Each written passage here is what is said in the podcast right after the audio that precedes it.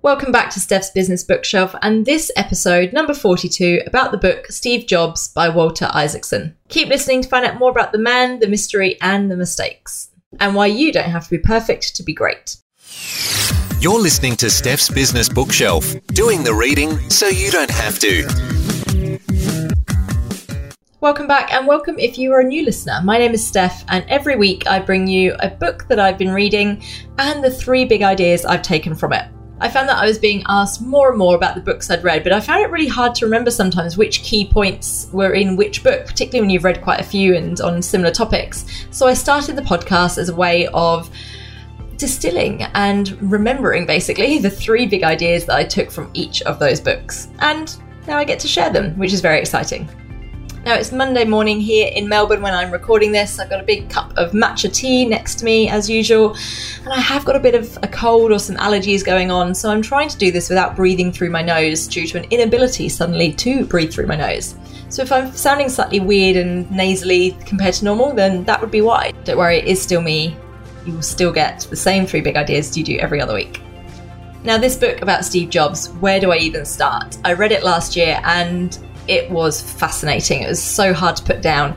And I often do find that with biographies and autobiographies, but this one was nuts. There is so much in there, and his life was just fascinating and complex and multi layered. And yeah, it's very hard to know where to start. And when I was thinking about the three big ideas, and I sometimes find it harder with biographies and autobiographies around the, the big ideas because it's much more interpretation of what you took from that biography or autobiography maybe sometimes at that time that you're reading it. Compared to other non-fiction books where it's quite clear, usually, the one, two, or three big ideas that they're trying to put across, particularly when they're trying to put a particular idea or uh, a concept or model across that they have developed.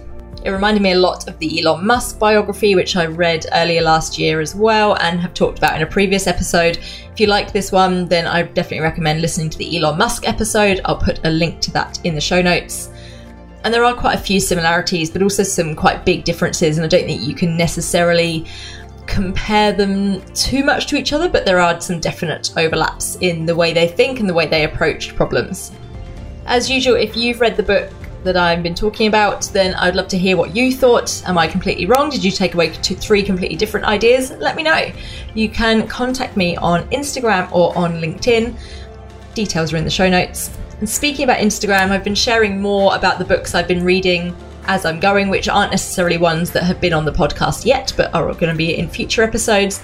So if you're interested in seeing, following along in my reading journey, what I'm reading each week, then give me a little follow.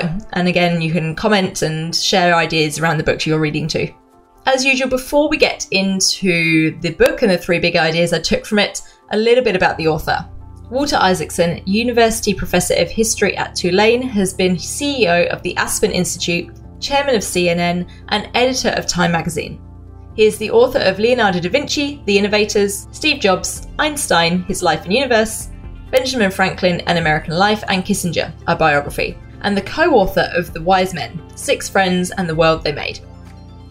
That information, short as it was, was taken from the Simon & Schuster website, link in the show notes. Really keen to read the Benjamin Franklin biography that uh, Walter Isaacson wrote as well. It's meant to be very interesting, very long, so that might be a Christmas read. But again, a fascinating life apparently from what I've read so far. A little bit about the book. Based on more than 40 interviews with Jobs conducted over two years, as well as interviews with more than 100 family members, friends, adversaries, and there was a few of those, competitors, there's definitely a few of those, and colleagues, Walter Isaacson has written a riveting story of the roller coaster life and searingly intense personality of a creative entrepreneur whose passion for perfection and ferocious drive revolutionized six industries personal computers, animated movies, music, phones, tablet computing, and digital publishing. Jobs stands as the ultimate icon of inventiveness, it's hard to say, and applied imagination. He knew that the best way to create value in the 21st century was to connect creativity with technology. He built a company where leaps of the imagination were combined with remarkable feats of engineering. Although Jobs cooperated with this book, and this is quite interesting, he asked for no control over what was written, not even the right to read it before it was published. He put nothing off limits. He encouraged people that he knew to speak honestly, and Jobs speaks candidly, sometimes brutally so, about the people he worked with and competed against. His friends, foes, and colleagues provide an unvarnished view of the passions, perfectionism, obsessions, artistry, devilry, and compulsion for control that shaped Jobs' approach to business and the innovative products that resulted. Again, Simon & Schuster website link in the show notes. Like I said, finding where to start or deciding where to start when coming up with the three big ideas of this book when I was going through, back through it for, for this episode, was very difficult. And this episode is in no way, and it never is, going to cover the complexity and the colour and the just sheer volume of what Steve Jobs did in his life. Everything from his upbringing, his early life, who he was friends with, how he studied, what he went to school, what he did when he left school. Obviously, starting Apple, getting sacked by Apple, his own company, going back to Apple, doing all the things he did, the Pixar piece, the competition with Microsoft, lawsuits, children, abandonment, family, all the rest. There is so much in this book. So, like I said, this episode is definitely not going to be going into all of that, but really is distilling the three ideas that I took or that can be taken from this incredible life. Big idea number one then you don't have to be perfect to be great. It's safe to say that Jobs was a complex and somewhat tortured character. His first proper girlfriend described him as an enlightened being who was cruel, and that was and how strange a combination that was. This big idea certainly isn't to excuse how he went about certain things, how he treated people, but it does show you that you don't actually have to have all your stuff together to create something quite amazing. And the reason this uh, big idea jumped out is because I know a lot of people who are trying to create amazing things or create awesome businesses who are also trying to be perfect or be great in all assets of their life.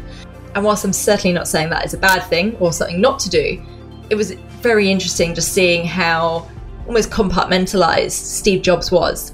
That the other stuff, and a lot of that being more personal things, to a large extent and for a large part of his life didn't really matter as much as creating something perfect and beautiful and brilliant.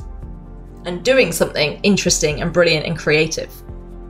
Now, he did find other people in his life, particularly Steve Wozniak, John Ive, and John Lasseter, who not necessarily softened him, but could certainly take the edge off.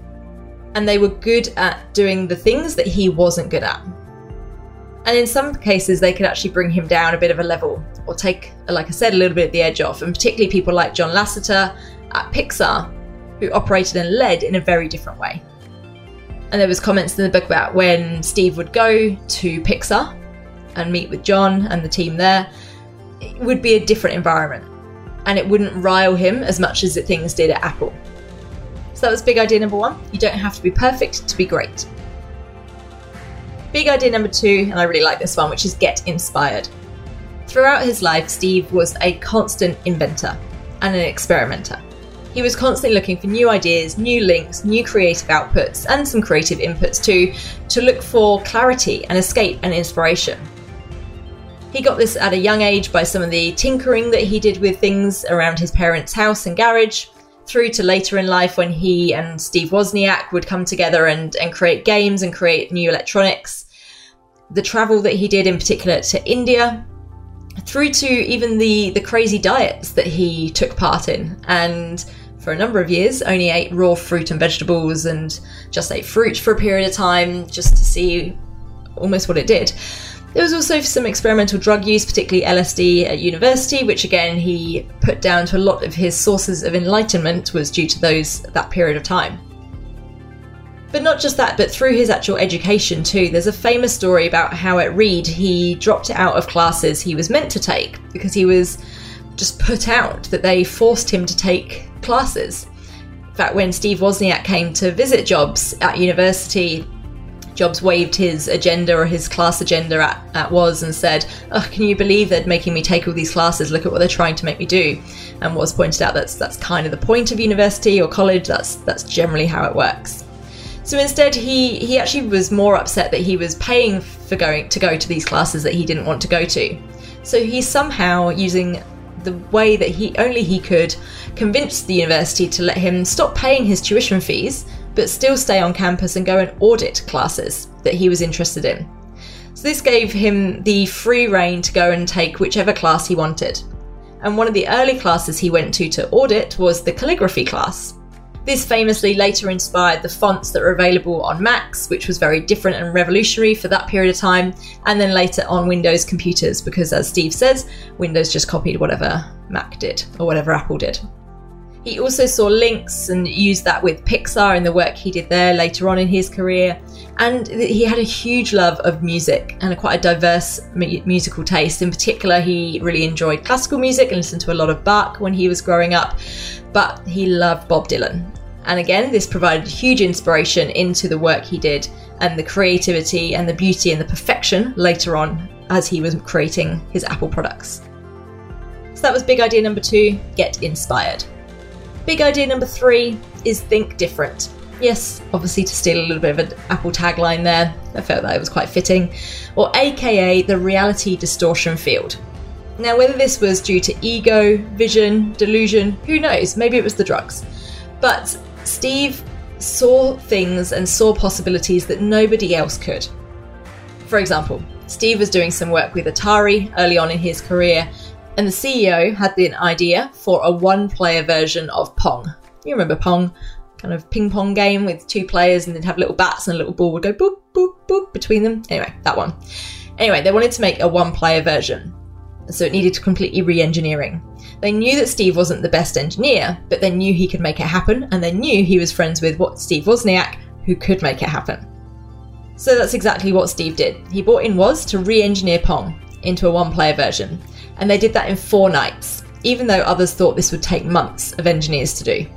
Many people have said that they, they did things that they didn't believe they could do just because Steve had this way of making it sound so normal and possible that this could just be done and that they could do it. And he would put incredible faith in people to do those things that he believed that they could do. He also saw things that others didn't, from a new way to do music through from and that's not just from the delivery of it through things like iTunes and the iPod, but even the licensing and the whole legal system and structure around how music was distributed and who owned the rights and who got the royalties. Everything had to be rethought when the Apple iPod came along. Through to personal computing and what that meant, and have everyone having a computer in their home. And he believed that people didn't know what they wanted until you showed them and he was going to be the one who showed them. He also saw details and had that level and that eye for perfection and design that, again, many other people didn't or didn't see to the same extent and would live with a lot more than he could in terms of imperfection. The design was key. There was no buttons. Even the inside of Apple machines is perfect and beautiful, even though we can't often see that because we're not allowed inside an Apple machine the design of the stores, the design of the Apple headquarters in California is perfectly designed to flow. It was designed in the shape so that people would naturally bump into each other because he saw that that's when the best ideas came about, is when people would work together seamlessly in flow and would just, ideas would bump together. Now, sometimes this reality distortion field was not used, shall we say, for good, and other people could describe it and did describe it as it could be semi manipulative, and he would often in- encourage somehow people to do things that were maybe against their best interests, not necessarily in a dangerous way, but in a in a slightly selfish way, shall we say, that meant that Steve got his way. There was a few people that noted that he actually, whilst he started off without some of these skills, there were people that he hung around with and saw as role models as he was in his formative teenage and early 20s, where he learnt these skills from them. Even so, the vision that he had and the ability he had to think different was clearly always within him, whether or not he always knew how to apply the reality distortion field or not.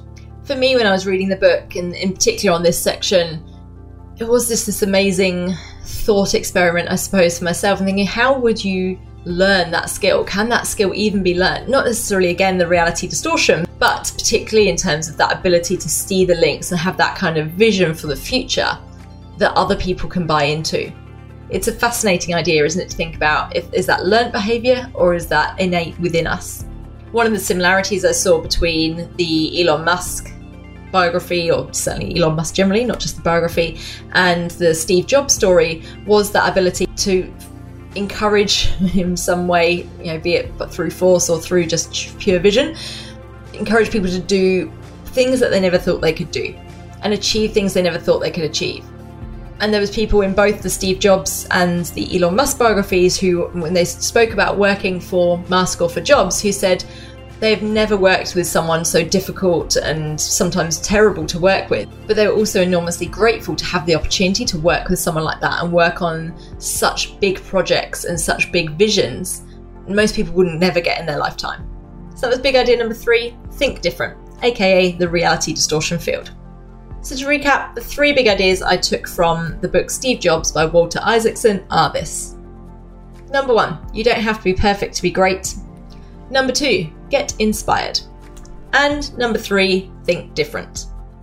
Like I said, really enjoyed this book, and this episode, like I said, was in no way a summary of everything that happened in, in Jobs' life. You can read the book for that, but more the three big ideas that that jumped out to me and three lessons that we can be taking from Steve's life and the way he worked and lived. Like I said, I really liked the focus on experimentation, on learning, and particularly learning across discipline. Again, another correlation between Musk and Jobs, as they're both lifelong learners, and trying to encourage ourselves to think different. As you've probably gathered, really enjoyed the book, so definitely recommend it. If you're looking for a good biography to read, this would definitely be one of them, or certainly up there.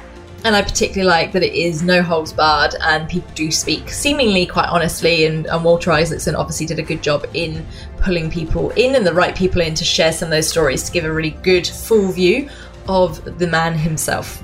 If you've read the book, I'd love to know what your three big ideas were, what you took away from the book, what lessons that you have been inspired by, maybe applied to your own life. Contact details as usual are in the show notes. I'd love to hear from you. Don't forget to listen out on Wednesday when I'll be sharing the team building question inspired by this book for you to use with your team at your next meeting, conversation, lunch break, or leadership retreat. But otherwise, in the meantime, happy reading.